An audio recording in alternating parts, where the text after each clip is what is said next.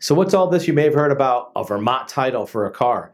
It's a very common thing you may have seen online. You may have heard about it. You may have read about it. Somebody may have told you some vague thing about getting a Vermont title. Here's why you hear Vermont title.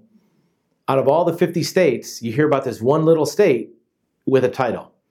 Vermont is one of three states that will issue an ownership document with only a bill of sale.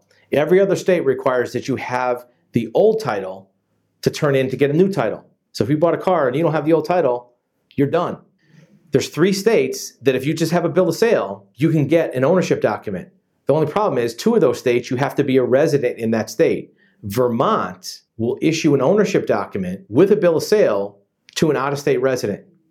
So this is why it's a very common process used by people with classic cars, motorcycles, boats, older cars that don't have all the paperwork. Here's a couple details. What's the catch? First of all, the car has to be 15 years old or older. The other catch is Vermont actually doesn't issue a title for a 15 year old car. They issue what's called a registration ownership. But since it's their version of a title, once you get that registration, you can bring it to your state and trade it in for a title. Just like if somebody lived in Vermont, had this uh, piece of paper, and they moved to your state, they would exchange it for a title. In fact, if it's a registration, they will send you license plates you can put on your car. I wouldn't suggest using them for too long in another state because there's probably some legal requirements that you have a registration where the car is. But Vermont Title is a legitimate process used by thousands of people to get an ownership document when all they have is a bill of sale. Here's a couple other details. The bill of sale does not have to be from the last title owner. It can be from anybody. So if you bought a car off Craigslist, it could be from them. If you bought a car from your brother or your neighbor, the bill of sale can be from them.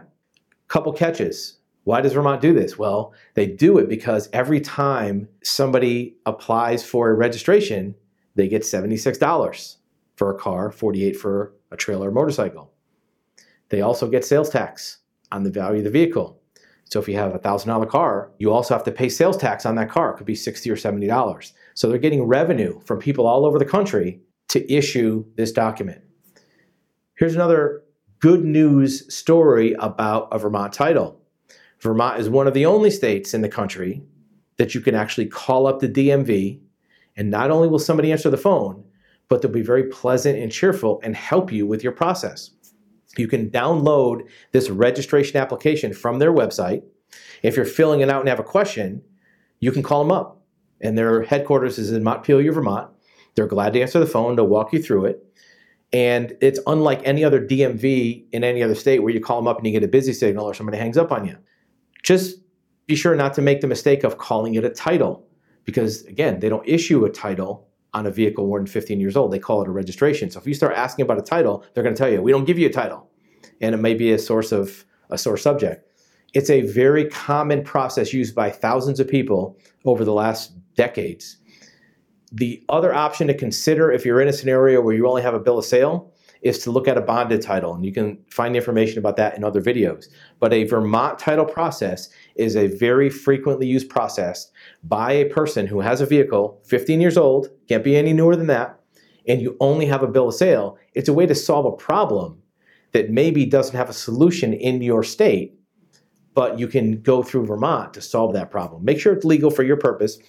Make sure it's appropriate for the way that you bought the car, but consider it as a prospective process for you to finally get that paper in your hand with your title, because that's what you want, isn't it? A title?